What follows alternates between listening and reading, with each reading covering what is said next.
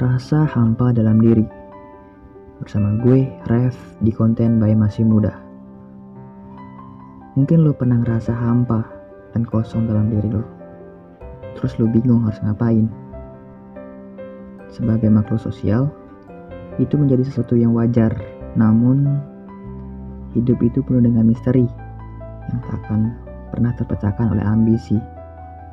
Seperti misalnya, memiliki masalah entah itu dengan keluarga, sahabat, atau ketika lo ditinggalkan oleh orang yang lo cintai. Dari situ, lo mungkin bakal ngerasa hampa dalam diri lo. Nah, wajar aja kalau lo ngerasa sedih dan kecewa karena hal itu. Bisa dibilang, semua orang memiliki kisah yang berbeda-beda dalam hidupnya. Nah, gue bakal kasih pendapat gue tentang rasa hampa yang mungkin ada di dalam diri lo. Ketika lo merasa hampa, mulai dari merasakan senang, sedih, memiliki harapan, itu kan kosong dalam diri lo. Dan ini bisa dibilang merupakan sesuatu yang relatif bagi setiap orang. Perlu lo pahami bahwa merasa hampa gak berarti lo gak punya orang lain dalam hidup lo. Ada kalanya mungkin lo bisa menghadapi suatu masalah sendirian, namun ada kalanya tidak.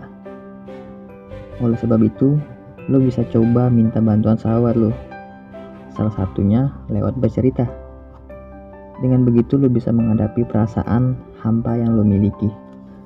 Semua masalah yang lo miliki bisa dibilang memiliki akar permasalahannya, mulai dari asal mula, pemicu, sampai alasan yang menjadi akarnya.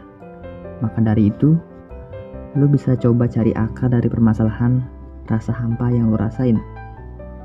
Alhasil, lo dapat mencari jalan keluar dalam permasalahan rasa hampa yang ada dalam diri lo. Nah, gue harap dengan mendengarkan konten ini, lo bisa berkembang dan jadi lebih dewasa dalam menghadapi suatu masalah. Semoga bermanfaat. Bye Masih Muda.